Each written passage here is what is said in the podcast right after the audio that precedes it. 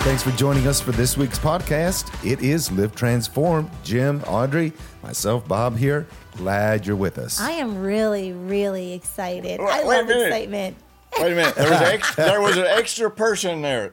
There was Jim, Yeah, Audrey, Jim. myself, and Bob. So who's this, myself, who, who is this? Who is this myself guy? I don't. I, I don't know. If I'm he- comfortable. The myself guy is the one that trips up over these intros every single He's week. He's not comfortable with myself. That oh, I'm. I'm very ha- I'm very comfortable with me, myself, and I. yeah. Yeah, you know, I- all, listen, all of I- us get along quite well. I got to give this to Bob. This is honestly because you know one of my joys in life is tormenting my friends. yes, we And, know. uh, I- not in mean ways, you no, know what no, I mean. Fun, fun, fun, fun. But I've got to say, after all of these years of us working together, Yeah. I, Bob, I got to give it to you. I don't ever remember one time you really reacting negatively No, or being it's true. insulted No, when I mess when I mess do- with you like that. no, Never. I don't. Because he, likes it just as much as you do. It's Yeah. all it's all fun. It's Yeah. always fun. He does not take it. if it I do it to someone else and I put him in tears, okay, then I've crossed the line. Well, you I'm know, very, it's amazing. it's amazing how how many people just take themselves too seriously. Isn't that the truth? You know, I, I had a I have a guy that is a dear friend. I mean, he is a real, genuine friend. Yeah. We've been friends. I mean, for decades. Yeah. And so back a couple of years ago, he said something, or, or, or we, we were talking about something, and uh, he said, uh, "You know, I did that one time, and and you made fun of me." And I started realizing that for decades, he did not understand my sense of humor, and it had actually created a little bit of a A riff, like a little thing, little like riff, a little bit of a funny Little- thing between you. Yeah, like a little rock in your shoe. Yeah, yeah, and, and yeah. You know, the, the thing is, is like, you know, you take like Jimmy Bratcher. You know, Jimmy Bratcher and I come from the exact same background. Mm-hmm. So, man, you know, people that are not from that background would would think that we're being brutal to each other, you know? Yeah. And uh, and so I forget sometimes that not everybody has a culture that makes them It's a culture. It's a culture. Yeah, you know, kind of joking around. I don't think you should attack people. And I'll tell you this if I make fun of a person, I never make fun of them over something that is a true issue and that they have no ability to do it because I don't want to hurt anybody's self worth. Right, Yeah, right, yeah, yeah. right. But uh, but it you know it is You know, a great Bob, thing. Bob and myself and him being schizophrenic and bipolar. We'll just- yeah, it- you know, Oh, I, I got all kinds of issues. That's not a problem. How many of you are in there, Bob? Yeah. you know what? What was that movie? What was that movie about? Uh, what was it? Me, myself, and Irene, or something like that. You remember? Remember, it was a Jim Carrey movie where he was. It was. Where I he think was you just- had multiple personalities. Yeah, yeah, yeah, yeah, yeah. And uh, so, but you know, it, again, it's just it's just always It's fun, fun. to be It with is. people who can have fun and people who take things too seriously, Yeah. too personally. They can't have fun. No, exactly. And you know, there is a sensitivity. I've been, lately I've been just thinking about the the oversensitivity thing because in some areas I am I'm a very sensitive person. And it's almost like in some area, like I'm, I ha, and and it's something that can be overcome. But I don't ever want to stop being sensitive in the way that I can feel a room and I can, I can, you know, move towards someone's pain and Move in empathy. uh, yeah, I have a lot of empathy, but it just means I've got a lot of my nerves are instead of being a quarter inch down, it's like my nerves are sticking out. So I feel a lot. Well, And actually, you- you're describing two subtly different s- ways of sensing things. Okay. See, well, I am. since There's at least two of me in here. Yeah, at least. You know, sensitivity. all sensitivity means is I'm aware. I, you know, I sense things and I recognize them. That, that's all that means. Neither good nor Right. bad. Mm-hmm. Right. But what the other part that you're talking about is actually what the Bible calls touchy. And the book of 1 Corinthians, chapter 13, says, Love is not touchy, or, you know, one translation says, easily Ah. offended. easily offended. They're, So- and they are different. They are. Thank you for pointing that out to me. That is so true. So, you know, it's kind of interesting. When I, you know, when I'm with somebody and I start recognizing that they're touchy in certain areas, and first of all, if I'm going to walk in love, I've got to, I've got to kind of scale back and realize, okay, this is a sort, uh, you know, sticking point for this person. Yeah. And so I've got to respect where they are in life, but I also have to realize, you know, you know, love, expressing love, is all about the fact that you are first experiencing love. Yeah. Yes. And so, so people who do not first experience love in an area of their life or about a certain issue of their life, uh, uh, they have they don't have the capacity to give love in that area. Isn't it interesting how I think many people think that I'm going to love you in this way so I can get it in that Yeah. way? Right. Meanwhile, they're coming from an extremely void place Yeah. where they haven't been loved first. Yeah. So it, never works. It never It- it pays never off because works. you don't have the capacity to even experience it if people mm-hmm. give you love back. And you know, if, if you if Yeah. you give love to get love back and people love you back, then inwardly you're saying, Well, you know what? Though if I wasn't doing all this stuff for them, they wouldn't love me. So this really ain't love. So, so so they mm. they lose out in, Yes. in every way imaginable. Yeah, and I was, and and back to that sensitive thing. I just wanted to finish what I was thinking about was that I'm sensitive, but just in the last week or so, I realized that I get ner- I tend to get nervous when there's someone in a bad mood, because because of I don't know what it is, but maybe it's my who I am as a person, just wanting everyone to be happy, and I love being happy. If someone close to me or around me is in a bad mood, I get nervous, Yeah. and then I react, and it results in insecurity. So I was going to say, like, I want, I loved how you differentiated between Yeah. sensitive and touchy, because being easily offended, that is a biblical thing that Yeah. you know we Scripture teaches us is not healthy. but it only happens if we're touchy in that area. Exactly. And exactly. So that is really an insecurity. And so knowing that, now I know, oh, there's an insecurity there. And that's why I was nervous with that Yeah. person's mood. Because I want to give everyone their mood. It's okay. You can have a mood. Well- it's your choice. keep in mind all weaknesses are an overuse of a strength. Right, right. So, you know, one of your strengths is you are sensitive to the needs of people. You, Yeah. you know, you do try to create a positive, healthy, positive environment. Excuse me, and safe environment. Mm-hmm. So, so that's a strength. But the problem is when you try to use that that strength to fix a situation that you have that you have no control over Right.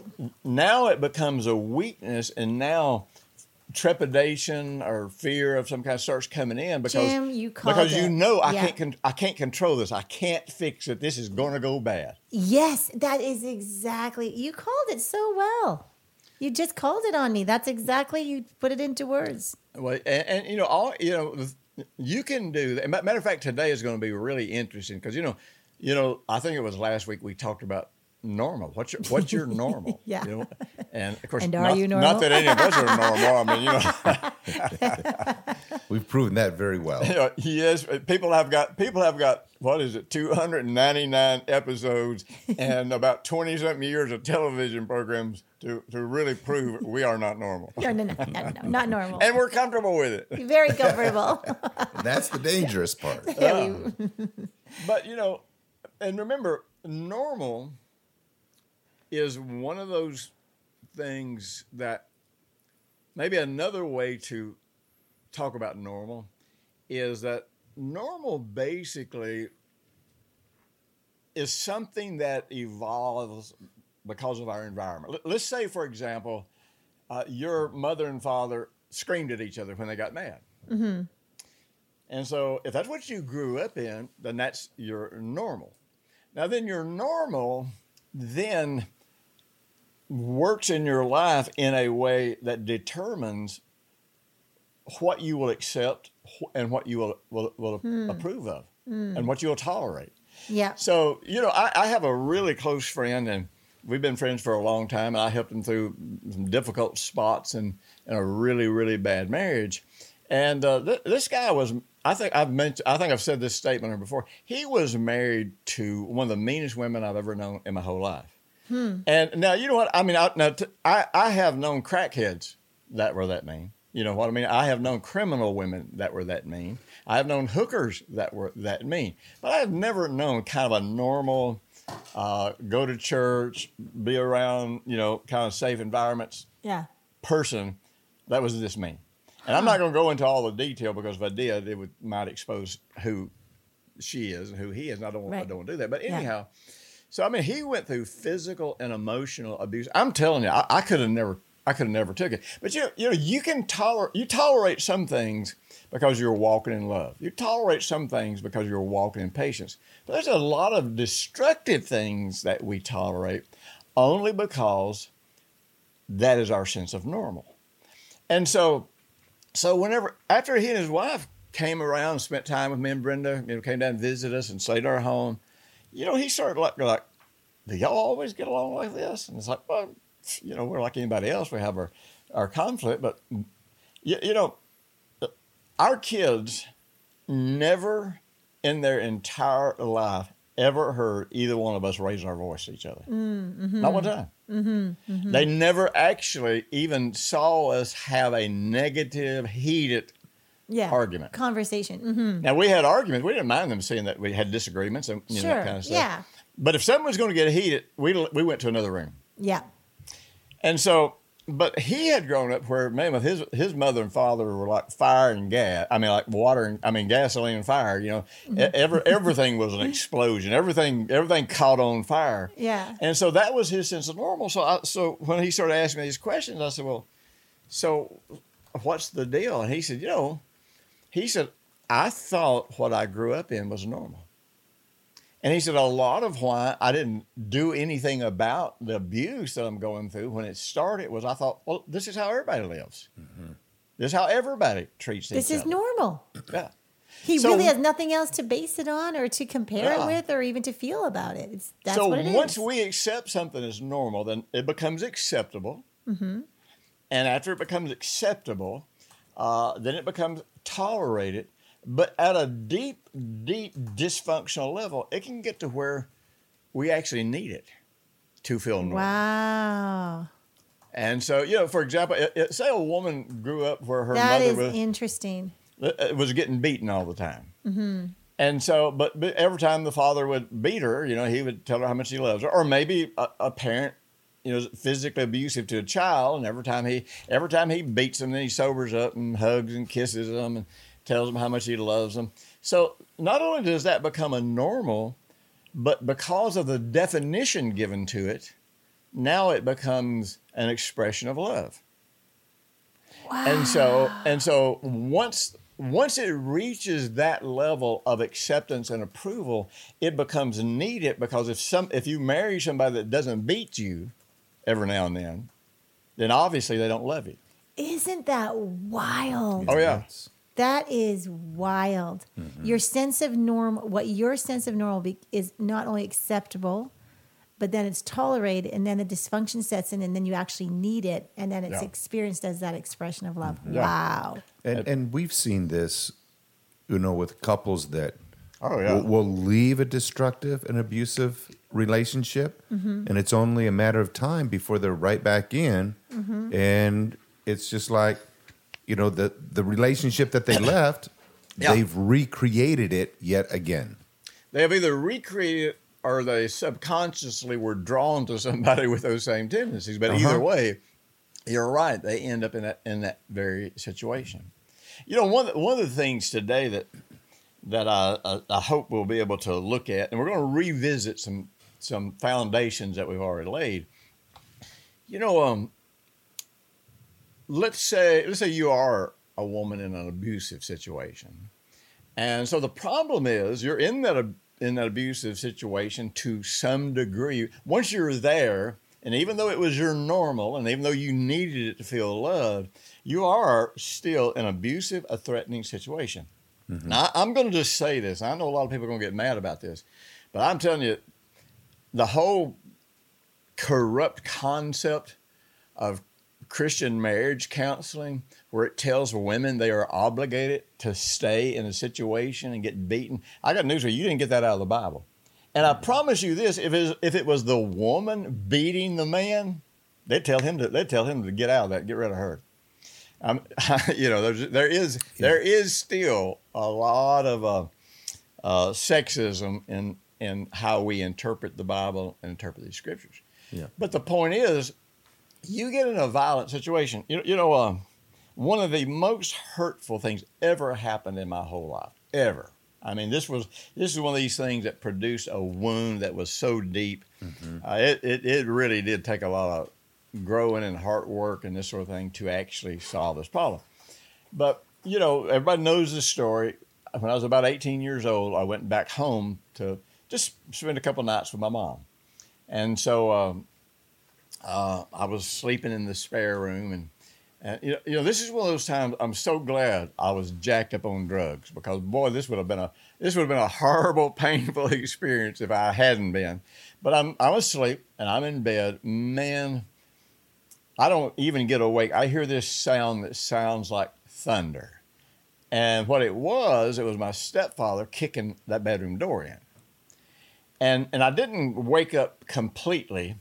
And then then I realized, you know, he came to the bed and he had like his left hand holding me down on the bed. And man, he he was strong. He he was one of these people that would, you know, break your cheekbone if he hit you. I mean, this this guy was wow, powerful. he he was powerful. Yeah. He, you know, he he broke people's jaws. He broke people's noses. One time, a dog attacked him. A German Shepherd attacked him, and he hit that German Shepherd in the head so hard with his fist that he knocked one of his eyes out. That, that's that's kind of what's called That's powerful. cray cray. So he's holding me down with his left hand. Man, he's drawing back with that right hand Yeah. as far back as he could draw. Man, he had pounded me and beaten the daylights out of me in this bed. Like I said, I am so glad I was high. I mean, I don't even know if I could have stood the pain if I hadn't been high. Yeah. And so, so he stops and he walks over to the door where his buddy is, and and I hear him say, "I've cut that little sob. Let's kill him." And so I didn't realize I'd been cut. I didn't realize, and so I thought, "Man, I'm I'm fixing to die right here." Uh, you know, I roll out of bed. Some people heard me tell this story. I roll out of bed. I had my I had a, I had a shotgun under my bed because everywhere I went, I carried weapons. And for some weird reason, I didn't. I unloaded my shotgun because I thought, out of respect to my mother, I'm just not going to keep a loaded gun in her in, in her house.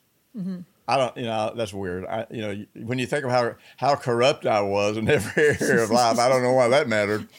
But but, uh, but anyhow, I'd forgotten that I'd unloaded it. So man, him and this guy come back through the door to kill me. Man, I roll out and grab this shotgun. I'm telling you, I stuck this thing in his head. I mean, right in his face. Pulled the trigger. You know what I got? Click. And I'm like, oh crap. I mean, man, you do not want to pull a gun on the meanest guy you've ever known. Pull the trigger and it don't fire. so there was a little window uh, uh, in that bedroom that was about, it was probably about mm, four feet off of the ground. And it was one of those windows that was maybe like 36 inches or something like that wide and, you know, maybe 24 inches high. You know, so it wasn't a very big window, but that was the only way out. Yeah. And so, you know, I did a I did a Gene Autry, man. I just dove right through that window. Wow. And uh, and so when I got out, I went across the street. I didn't. I still didn't even know that, that I had been cut. I get across the street, and these people are like, they were out and sitting in the yard. They're like, they're like somebody call an ambulance quick. This guy's this guy's bleeding. I'm Yeah. like, what do you mean I'm bleeding? And so I, you know, I eventually realized that you know I had been stabbed. Right. And so yeah, I'm all covered in blood and everything. And so, uh, so when I get out of the hospital, I um, I go back and get my mother, and we take off and, and we go in hiding. Now the purpose for going in hiding was I did, you know, I was kind of lost a little bit of the use of my left arm because I got stabbed in this left shoulder here. And but but I had weapons, and my, my plan was get my mother away from him, go back and kill him. That that was that was the whole extent of that plan. Well, you know, I didn't, I, I couldn't grasp it back then, but you know, I, I eventually came to understand it. Years and eventual, eventually as years went by. But about three days later, my mother said, "I want you to take me home." I'm like, "What?" She said, "I want, I want you to take me home." And I'll tell you, the greatest hurt and rejection I ever felt my whole life was standing there watching my mother wow. go back into the house with a man who three days before had just tried to kill me. Now, you know, um, Wow. I mean, later I came to understand that she did it to protect me and and my siblings because he would he would have either killed one of us or all of us, or one of us would have had to kill him. And she did not want any of us to be put in that kind of threatening position. She was really watching out for us, and she was willing to go live in the abuse as a way to protect her children. So you know, um, man, I had I had murder in my heart. You know, I, I, I was planning the murder of my biological father. I was planning the murder of my stepfather, and all I was trying to do was figure out a way to do it and get by with it.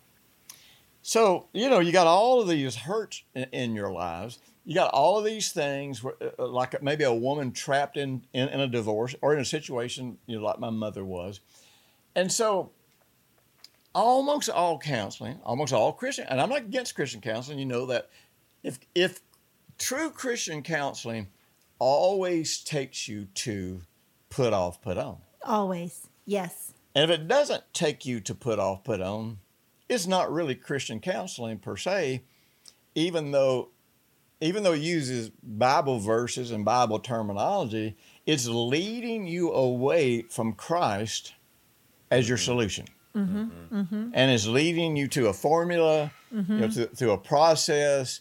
Uh, and, and, people think that because you're using Bible verses and you're talking about Jesus, that Jesus is somewhere in the mix. And he's not anywhere in the mix. Mm-hmm, mm-hmm. And the thing I want that where, where we want to go today, if you're going to overcome whatever your normal is, because remember, your normal is something that that you have you have accepted. It becomes your expectation you know, it becomes it, it eventually becomes something you embrace, and it really usually becomes something you don't know how to live without, and you don't know how to get out of it. And the truth is, no counseling is going to help you get out of that. Hmm. Uh, and even if you get out of it, I, th- I think of the many people who did the right thing number one, maybe for the wrong reasons, or they did the right thing, but they weren't doing it by the grace and power of God working in it. They were doing it by their own strength. I, I, I know people who have lived their entire life under shame and condemnation, you know, expecting punishment for what they did. When in fact they did the biblical thing that they should have done. But that see the problem is that don't fit into their normal. So today, you know, I'm, I'm hoping that we'll be able to kind of say, okay, we're going to take some of the things we've already taught you now, mm-hmm. and we're going to we're going to move into uh, mm-hmm. understanding how to use what we've already taught you mm-hmm. to get out of mm-hmm. these situations, and also how to make it really personal for you. Because just speaking to the listener right now, like you, we all have things that are our normal is something that we've accepted and that becomes our expectation. So when we get thrown out of things that are normal, we react with that sensitivity oh, yeah. and we react with however that is of insecurity. Like yeah. I feel insecure when things don't feel normal to me. Everybody does. Everybody does. And and so knowing this is very valuable to bring Jesus in because ultimately when we're perfectly loved, we become fearless because yep. fear and perfect love cannot coexist. And so really what our walk with Jesus and walking in love brings us to is fearlessness. Yeah. Like nothing can scare me. That that can be our ultimate place where we want to move to, where I don't react in situations because they're not normal, because I'm so loved that I'm not scared here. You know, this would be a great time for all of our listeners, maybe to say, wait a minute, I, am either going to come back and do this after I listen to this session, or I'm going to hit the pause button right now and do this just, right now, just a few mm-hmm. minutes. Right. And, and, it would be to right now before we get into solving some of this stuff. Mm-hmm. This would be a good time to say I'm going to make a list of situations in my life, reoccurring situations, or you know mm-hmm. things that happen over and over again that I should not be accepting but I do, and I don't know why. Or maybe I do because I'm afraid, you know, to stand up because the situation I'm in is violent or threatening or whatever. But, mm-hmm. you know, you'll be surprised at how many things you tolerate, you participate in, you find yourself constantly putting yourself in that position that you don't like and you don't want. But number one, they happen so subconsciously that you're in those bad situations before you know it. Right, and I think that's a, a valuable thing. I love that to do to be to do something so practical as that, Jim. Yeah. And I think what we've got to be really careful of when we make that list, Yeah. it's it's not things that are reoccurring because I shouldn't accept the way you're talking to me and how that you make me feel and all this. We've got to be careful not to blame others, but say what is it in me that I'm I am putting up with this, or Here- here- or, or it's a- making me nervous or whatever. Here is a statement I think everybody should write down at the top of this list. Okay. Because you know you can't escape the fact that you are going to be talking about things that other people are doing to you. you can't, Right. no- I, that's why I want to be careful. Like, how Yeah. can we protect ourselves from turning well, into you, to you judgment? need to, and boy, you everybody, people are going to hate this. Mm-hmm. But one of the statements everybody should write down at the top of this list to remember, is, you know, you're not making this list to figure out who you're going to blame. You're No. you're making this list to discover how do I keep ending up here, and why do I stay in these bad situations. There you go. Yes. So the statement that you need to write at the top of this list is I teach everyone how I want to be treated. It, oh my goodness. Now that's profound. That is profound. Mm-hmm. I teach everyone around me mm-hmm. how to be treated. I mean, So- I mean oh that's Oh. like what's that? How I how I want to be treated. I Yeah. teach everyone how I want to be treated. Okay, thank you, Bob.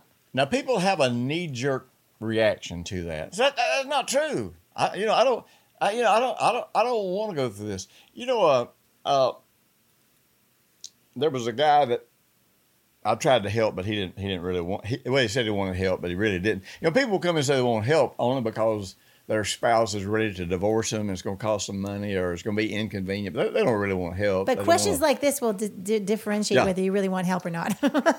So, so uh, hi- th- this guy's mother, uh, she was incredibly codependent, and so her her only ca- she, she had such low self worth. Her only capability of feeling loved would be uh, if she could control you, and so. Uh, that meant that she was always on everybody around her as to what they should do. So you grow up in an environment like that. So what starts happening is you, you, you know this person, this parent, always going to be there trying to tell you what you should be doing and, you know, trying to tell you what's right and what's wrong. And so what happens, you just get so worn out on it that, that when they come and tell you something that, you know, that, that, that they're going to make you do, you don't pay attention. So then, then they come back and tell you, you know, again, and they're going to, you know, they're getting a little more intense. And so eventually, when the pressure gets to where you can't stand it, then you finally do whatever it is they want you to do. Well, now that seems like, well, you know, when I get out of that situation, I'm going to marry somebody different and it's not going to be that way and I'm not going to do this with anybody else.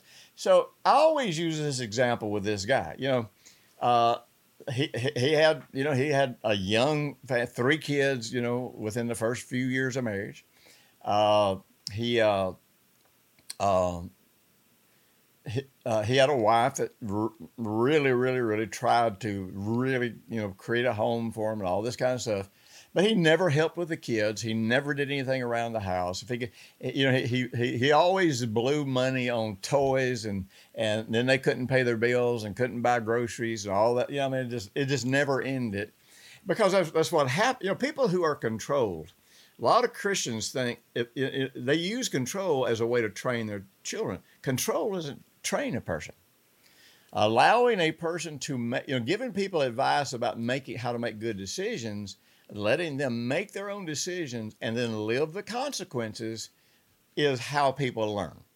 And if you don't let your children learn to make decisions, you know, within certain boundaries, and then have to live with the consequences, then, then, then they don't learn. Now, if you bail them out, then they never. As a matter of fact, they do learn. They learn. I'll always get by with it. Somebody will always bail me out. Mm-hmm. So, so I always use this story, and I and I actually use this story sitting with this couple. I said, so as nearly as I can understand it, you you come home from work, and here and here's kind of the way here's kind of the way it would go. You come home from work, and your wife got a baby on her hip. She got another one in a high chair, and another one, you know, just barely walking, and uh, you do not lift a hand to help her. So right off the bat, that is insulting.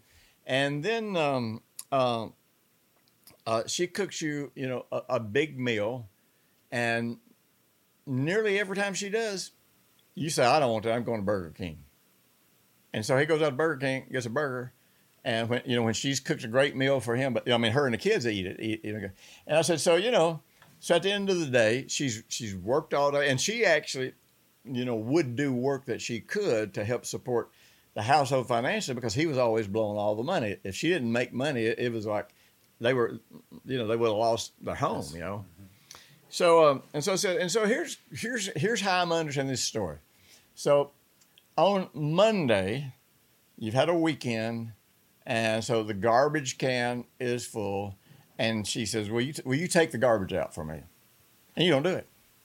You go, so, "Yeah, I will in a minute," and then you go play video games and you do all these stupid stuff you do, and then on Tuesday, the garbage, you know, is can you can't pack a, nothing else in there. You can't close the lid and you know, and she's wrestling all three of these babies. She said, "Look, I need you to take that." garbage. So she starts getting angry. I need for you to take that garbage out. You say, I, I, "No, I, I will. I, I, just forgot. I, I'll do it," and then you don't. Well, the problem is on Wednesday you got to take the garbage out because the garbage runs on Thursday morning, and so by Wednesday the garbage can is full.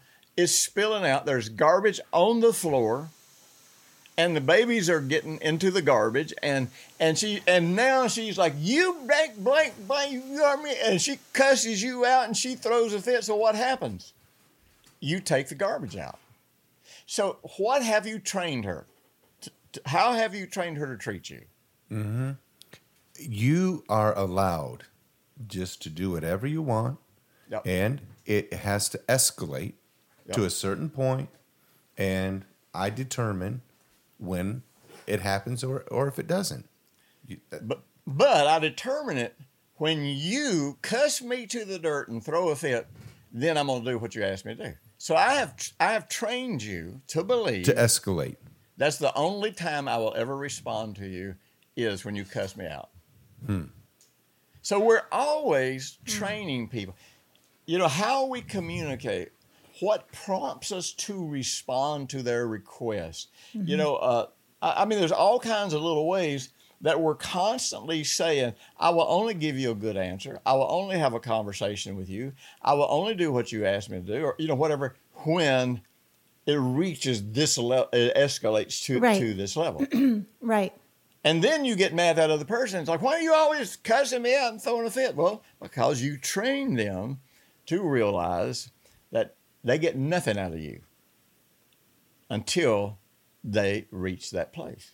So we have to realize we're training everybody around us how to treat us. And we're not training them by sitting them down and talking to them. We're training, no. like I just wanted to make that clear. You and I we all know that, but I just want to make that clear. We're not training them by saying, I'd like to give you the manual on how I want to be treated. No. How we are reacting, how we are responding, how we are are, are moving towards each other, all of that is is is subconsciously and subliminally training that person of how we how we want to be treated. I get it. So you know, so you, you look at both the the problem with the husband and wife here. You know, both of them have all of these issues throughout their life that uh, you know that have made them who they are, and both of them are training each other uh, you know, like she's training him how she wants to be treated. You know, mm-hmm. I don't really mean it when I ask you nice. Mm-hmm. You know, there's a there's a hundred things that she could have done the first day he didn't carry out the garbage. Mm-hmm. She could have sat down and had a discussion with him. Mm-hmm.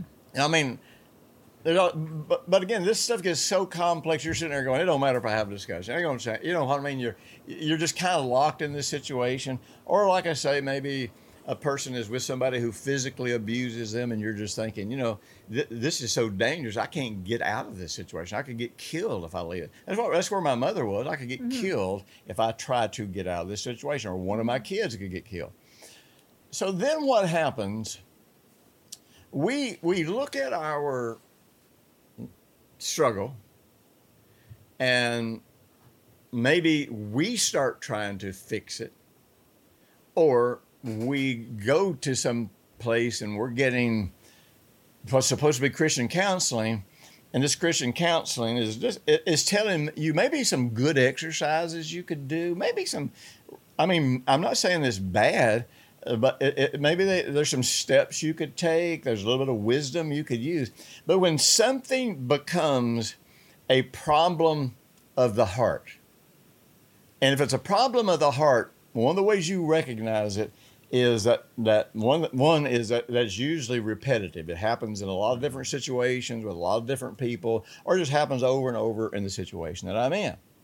Another thing with a problem of the heart is because the heart is the seat of your identity, of your of your sense of mm-hmm. self. Mm-hmm. Then, um, if it's a problem of the heart, then then you've usually got self worth problems where you, you mm-hmm. on some level you probably think you deserve this or or, or you're not good enough to have anything better. I mean I, I mean who knows?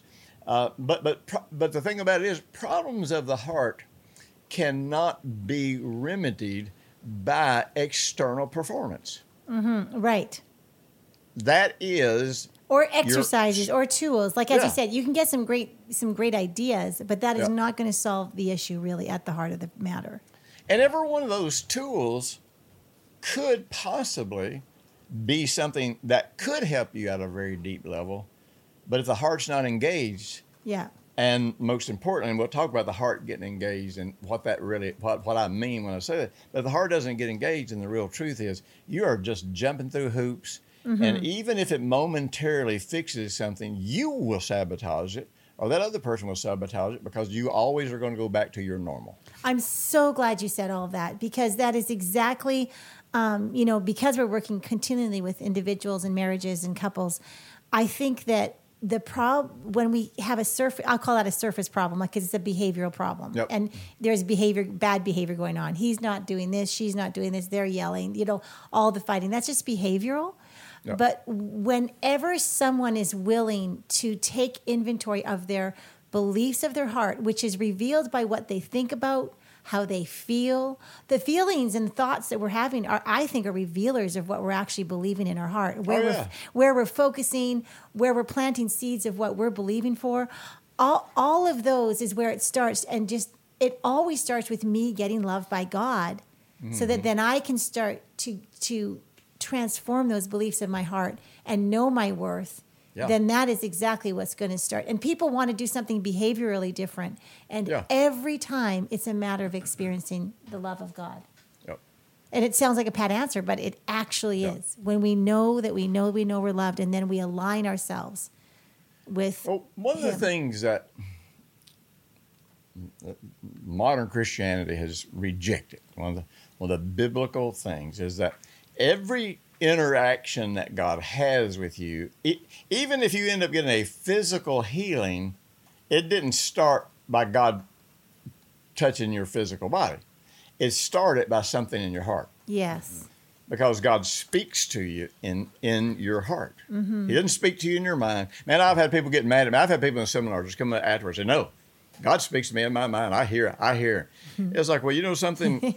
you may be hearing Him, but it started in your heart. Yeah. And what you're hearing is that which is in, in your heart, in your is being put into words that you understand in in your mind uh, so that you so that you know how to function. But it but it didn't it didn't come to you in your mind. And people Right. just do not want to accept that because because the truth is modern Christianity has doesn't even involve the heart in the equation. They don't even understand what the heart is. They don't understand how the heart affects us and all that kind of stuff. But you know, the heart is the seat of who we are. Now, mm-hmm. the heart is part spirit and part soul mm-hmm. because it, you know, some people say, no, the heart's the spirit. That's what the word of faith movement always thought. Well, no, then that would mean that the heart is one dimensional and you are spirit and soul and, soul. body. Yes, yes. So, so if you say that the heart is just your spirit, then then you're denying or you're you're ignoring or try or trying to trying to ignore this other part of you. Mm-hmm, mm-hmm. If you say that the heart is the soul, which some groups say, then you're saying, oh, so so then you're ignoring the spiritual part of your being, and you're just saying that your emotions and all these things that that's your heart. So the heart is part spirit and part soul, or and I'm describing it in human words. There's Sure. no really way to explain all this. But if, the reason it has to be both part spirit and soul is because uh, if it wasn't, it would only represent some fraction of, of who you are and how you experience yourself as a person. Mm-hmm. Mm-hmm, mm-hmm. So, because it's both spirit and soul, that means one part of your heart is is intimately and actively engaged with and alive to God. Mm. But the soul part of your heart is intimately and actively engaged to your five senses, the, mm-hmm. the world around you. Mm-hmm. And so, and so because of that, you know, the battle that everybody fights is not with the devil. You know, the Baptists and a lot of other denominations say, well, see, you get saved, so now you got two natures. You got your righteous nature and you got your sin nature. And so, you know, that struggle that goes on inside, you got like two dogs fighting. and, you know, you got the good dog and the bad dog fighting. And you're going to wait, you're going to, you know, one of them's going to win, and that's which way you're going to go. Well, you know, I, I hadn't found that dog fighting verse anywhere in the Bible yet. but uh, what the Bible does tell us is that every battle, every struggle we fight is is because we're either going to be spiritually minded or we're going to be carnally or naturally minded. So so our mind then is receiving input from our spirit, Yeah. you know, via our heart, but it's also receiving input from our physical body through our uh, brain, which is part of our flesh, uh, via our soul because of the way that's making us feel and going into our mind. So, so it's always a matter of what's going on inside me. Uh, not that I have two natures. I have a righteous nature, but I can be carnal minded, even though I've got a righteous nature. So the question is, which one am I going to yield to? Which am I going to listen to? Yep. Yep. So, you know, by the way, I've got I've uh, just started. Let me see it. I, I'm, I'm I, I don't know if, if it comes out this week, but I just actually I, I've done a really interesting. I, I just started a unique part of always above and never beneath. About all about always winning Yeah. and uh, and so this is going to be really, really, really a powerful series, and I do Mm. have a support uh, audio series for it. Okay, But one- great. One of the things I talk about on here, by the way, is um, critical factors of faith. Hmm. And you know, the critical factors are the things you have to know and operate in any Mm-hmm. given situation. In marriage, there's critical. I always tell people, I don't ever try to be good at everything. You know, I just try to be good at the important things. And if you're good at the important things, that Mm-hmm. kind of. Mm-hmm. that everything else kind of falls in line. Yep, that's right. Too many people think I have to be good at everything to make this business work or make this marriage work or to or to have a you know have a better relationship with my kid. No, you don't. You just got to be good at the important things. If you try to be good at everything, you really ain't gonna be good at nothing. Right. yeah, exactly. I was thinking about this morning because I had a real emphasis this morning on just how much I love wisdom. And I was listening to some music that was reminding me of that. And just my heart was just leading me to just emphasize that thought of the incredible value and treasure that wisdom truly is and and everything that scripture you know i want to be really good at wisdom because Yeah. you know because that that's where i want to place my wisdom my emphasis my thoughts my what i'm investing in what i'm feeding my heart my mind my soul my spirit is with things that are wisdom and are going to grow that wisdom. Because then i know that i want to be really good at wisdom is what i'm saying. I want to be really? good at wisdom. The interesting thing though is wisdom doesn't come out of our brain. So we're not always running around trying to think about it, no trying no to no think no no about the right thing to it's actually communing with god and and Yeah. and investing Well, in it comes out of our heart. yeah And so, so when we when we invest, like you're talking about, through communion with God, you know, reading, meditating yes. Mm-hmm. on the Word of God, all these things, then what happens? We inwardly, and I, you know, the heart is about feeling. The the the, Mm-hmm. the mind is about emotions. And so feeling, and, I'm, and you know, I created my own sense of definitions, you know, but you know, emotions are, you know, they come on you fast. Yeah. They change real quickly, and they change just based on what thoughts are going through your mind, what and- yeah, circumstances are yeah. happening.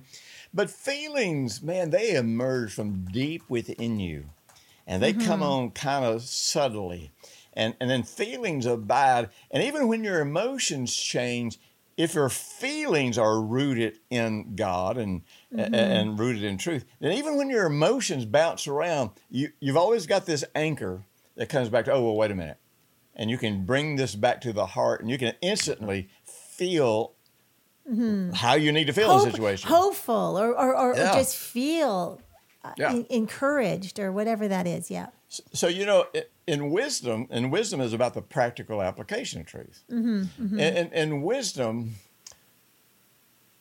you don't always know what to do that you in a way that you can explain it intellectually because there's Mm-hmm. so many there's so many levels of outcomes. There's so many levels of uh, dimensions of what can happen when you make a, a godly decisions. You can't you, you just can't think of all that stuff. But with wisdom, so many times I just feel. Yeah. I'm not talking about I have an emotion. I'm talking about I Yeah. feel something. I have a deep, deep sense of just Yeah. Of go in this knowing. direction. There's just something that's a deep sense. And I love that we don't have to put words to it. I think Yeah. that that's when wisdom truly becomes beautiful is that we're, we're not, we're not trying to make it happen, you know, Right. and we don't have to put words to it. We could just be. you know. It's kind of interesting you brought, brought up- you were thinking about this morning because this morning I just kept thinking about Cracker Jacks, I got to get good at Cracker Jacks. and I just thought, man, I'd like to. I would really like to Oh, have yeah. some. I, I, and I tried by faith to make Cracker Yeah, Jacks appear. manifest. Yeah, You know- you know manifest. you, yeah, yeah. And they didn't appear apparently. No, Apparently, you're, got- I gotta- apparently you're not as magical as you thought you were. Well, uh, I, I just got to go back to my heart. And, Yeah, that, and, and- I gotta, I gotta get my heart persuaded that God really loves Cracker yeah, Jacks too. Yeah, See, yeah. that, that's the thing. You got I to be in gotta do. agreement here. Alignment and agreement. I love it. So you know, I don't what- know. How, I don't know how we do this. La- last week, Yeah. it was Chick Fil A. Now No, we. it Well- was Taco Bell. oh, it was was it- was- Taco. wait a That's it. Taco. Was it Bell. Taco Bell? No, it well, was that's Chick-fil-A. because that's because we're sensing where the Spirit is leading us every week. And so you know, la- Following last week, last week, you know, uh, week before that, we went to Chick Fil A and got us something. Last week we went to Chick-fil-A. Taco Bell, but now we need dessert. Yeah. Cracker Jacks. Cracker Jack. Cracker Jacks. I, as a child, it was all about the prize at the bottom of the box. Well, You I kind of like both of them, the Cracker Did Jacks you? and the prize. I want my cake and eat it too. So I- okay. I don't want to run out of time here. Okay. Uh, Yeah, we we- do well, wait a minute. That was important stuff. Right Okay. There. I, that was important spiritual stuff. Don't don't you minimize the Cracker Jack story. Okay. Today we we have topically touched on a sprinkled on on a lot. Yep. And I think we've got some people back on their list. Yeah. Yeah. And and they're on that list and they want they want things on the list to be fixed.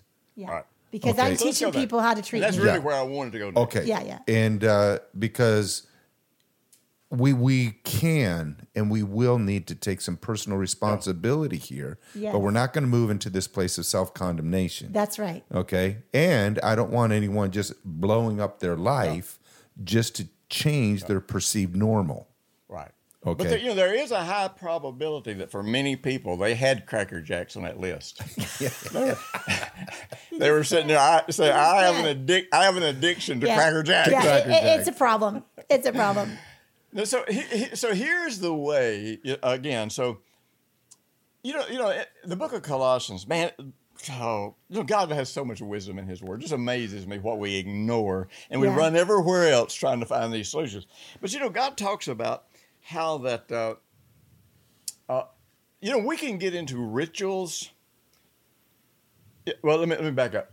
We are either going to discover how to engage our heart intimately with Jesus, and if we if we don't do that, then we're going to look for a replacement, and the replacement will probably be it'll either be uh, rituals, it will be a ceremony, it will be intellectualism, uh, or it will be our our culture and tradition. Now, a ritual, you know, like a person who is OCD, they go up and knock on your door. They know they always have to knock a certain number of times. You know, it's like Sheldon on a Big Bang Theory. Yeah, yeah. He, ha- he has to do it three times. I know people like that. I mean, and I will. I know people. I have known. I've had friends. You know, when they would walk through a room, you would see them. They didn't want you to see them, but I would because you know how I am. I, I watch. I catch everything about people about what they're communicating, their body language and Yeah. eye movement, all that kind of stuff. And so you would see they were were trying to avoid stepping on a crack. You know, so rit- rituals are basically formulas that you believe you have to repeat mm-hmm. to feel safe or get the outcome that you want. Mm-hmm, mm-hmm, and then, of course, there are, are ceremonies.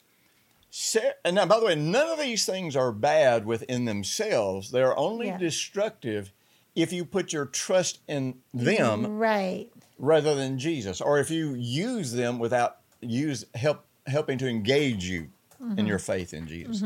So a ceremony, like for example, uh, you know, water baptism is a ceremony.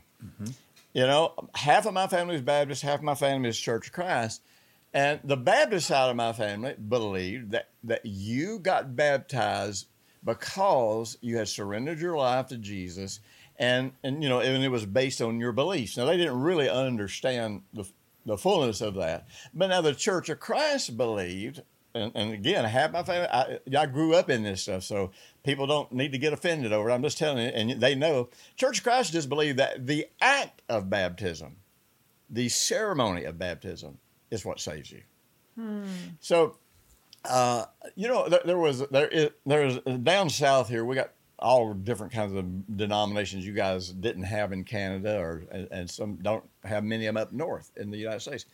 But but there's a, a, a certain branch of this of the uh, Church of God, and they have this. They have these weird doctrines. And one, one of their weird doctrines is about baptism. And if you don't say the right formula over a ba- over a person, and if their bo- if every part of their body does not go underwater, they don't get saved. Wow. Wow. And so this church got behind some stuff I was doing, golly, uh, 30 years ago or longer, some political things that I was doing back then. And so, but every time I get around this pastor, man, he would start. So, so, so do do you? And this is me and this guy got to be great friends because of the way I answered this question. So we we were doing a television interview together one time about some political things that were going on. And so at the at the end of it, he kind of liked my answers, you know. So he said, "Man," he said, "You know something?" He said, "Ah." Yeah, I was I was impressed. I didn't think you'd answer those questions that way. So he said, "Can I ask you a question?" He said, "I said sure." He said, "So now, do you believe that water baptism saves you?" I said, "Absolutely." He said, "Do you really?" He said, "I didn't realize that." I said, "Oh yeah." I said, "I believe." I, said, I I believe just." I said, "I believe what you believe." I said, "You believe what the Bible says about it, don't you?" He said, "Oh yeah." I said, "Well, that's what I believe. What the Bible says." And so, so I said, "I absolutely believe every person is baptized, uh, uh, and in faith, you know, they put the old man to death, raised up newness of life, you know, that they're saved." And uh, this guy sat there and looked at me for the longest, and he said, "You know what? I really believe every other preacher in this city is going to hell, but you know what? I think you're going to probably make it to heaven." and he was serious. He believed that him, that his church was the only group in town that could go to heaven, and he, but he, but, it, but because, but he didn't really realize how I had answered the question because the of- I, I heard you in faith. the book I of Colossians, yes. you start in Colossians chapter 2, man, it goes through this stuff about baptism, but then it gets into circumcision of the heart, and then it gets into into uh, uh, uh, the fact that that we are saved through baptism by faith in the operation of God. Right. So the the ceremony of baptism is not the problem. The, cer- the, the the issue is, do I replace connecting with God and His finished work through With- faith? with these rituals, ceremony, Yeah. intellectualism, or culture or tradition. Like that, so- that's such an important, Oh, important thing to think about. Absolutely, and you know that's what Western Christianity does. We rely on intellectualism. I Mm-hmm. have people contact me all the time. They want to learn the medical things about the heart that I share. They want to learn the you know the the uh, uh, uh, scientific the you know the, the quantum physics about the heart. Mm-hmm. And I'm always like, you know what, you're missing the point. Oh no no no! I get what you teach but but this is what I really want to understand. Yeah. And I'm like, you know something, you gotta you gotta realize understand this. I did nothing but biblical meditation about who I am in Jesus Yeah. for over for over 20 years before I ever ever started researching these Yeah. other factors. I Right. had to be rooted from a biblical yes, perspective. yes, yes. And these other factors are not the valuable factors. They all happen whether you know them or not. Right. But the question is, what are you doing with Jesus? yeah, So, so um, we are always the carnal mind is is always finding a substitute mm-hmm. for faith in the death, burial, and resurrection of Jesus. yeah, So when we are, I'm not, a, you know, if I'm if I'm attempting to do something, and I suddenly realize, man, I've hit a roadblock. I might stop right then. You guys heard me tell stories a lot of times where I would just stop right then, start doing some hard work, and mm-hmm. you know, within within a, a minute or two, I'm identifying what the belief is that's got me stuck at that point, and I'll deal with it. But I never really get introspective and try to figure out what's wrong with me. Mm-hmm. Mm-hmm. Never. I, I, I just don't do that. right. But the but here is the reality. Even though it's important to do that when these things emerge, if things are emerging a lot or repetitively, then it really reveals a great deficiency of the grace of God in your life because grace is the power, the strength, the capacity that comes by unmerited favor that works from your heart and makes you able to be and do everything that God says you are and that you can do. Mm-hmm. So,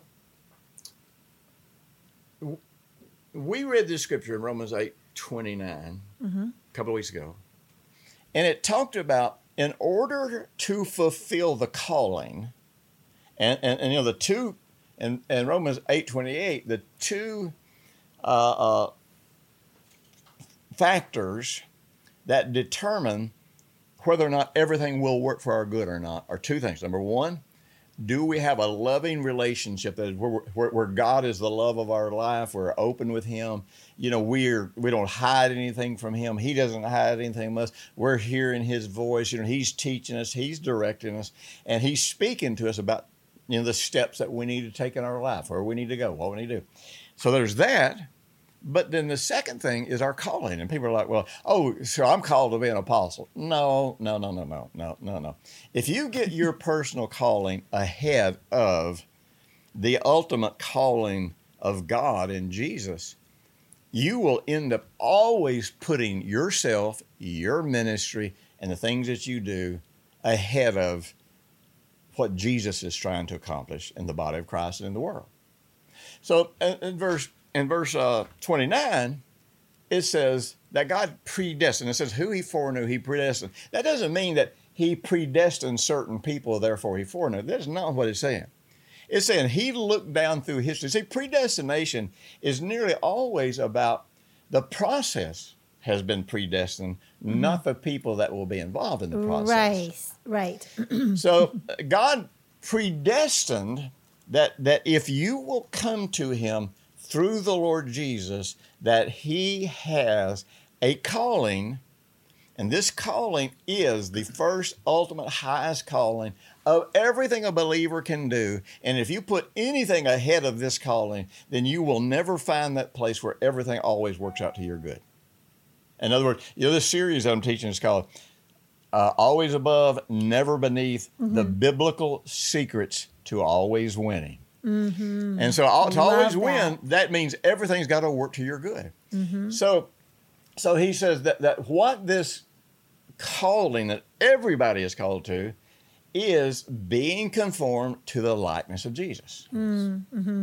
Now, religion will tell you, and by the way, what we'll do, we're, we're at like almost uh, we're at almost an hour, so we can Yeah. stop right here and pick this right up on the money. I would love that because Yeah. this would Oh. be such a great direction because I feel Oh, like there's such a rich, there's just Yeah. so much we can go to in this subject. So, so let me kind of, kind of close with this. Sure, See, re- sure. religion is always telling you that when man sinned, that he lost his authority. That is not what the Bible says.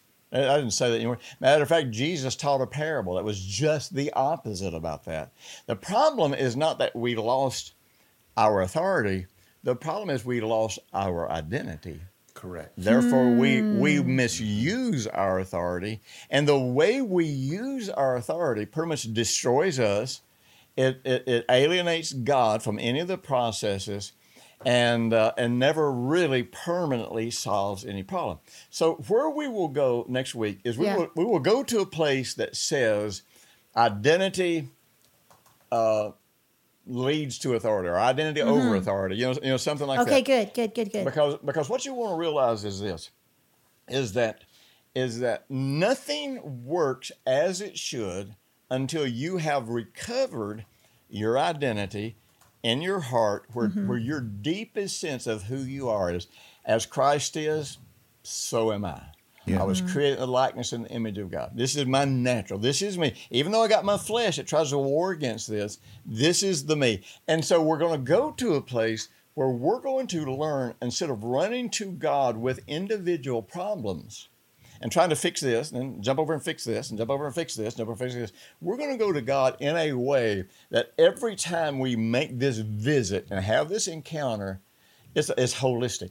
It changes pretty much everything that's going wrong. Everything about how we see ourselves starts suddenly fall into line. And when that happens, everything starts working for our good. It's so yes, true. Yeah. yes. We it's like everything just automatically starts working for our good. Yeah. Uh, Audrey and I, we recently um, shared the platform. We we we we traveled to the East Coast, and we were part of a Yeah, a we did that last marriage weekend. We forgot to we were part of a marriage event and uh, speaking at a conference, and uh, it was just fantastic. You know, probably. 250, you know, 500 people were there. You know, 250 couples, 500 people. What a fantastic weekend! But we were we went ahead of time to make sure that that, that we were a part of the entire event. Yeah. And then uh, and then we uh, we closed the, the, the conference and just had a great time. But we were able to hear a couple, you know, share ahead of time, and then we were able to meet with them and uh, have dinner with them, and they as as a couple in leadership had experienced a, a betrayal in the marriage. Yeah. and that was where you know the husband had had uh, an affair.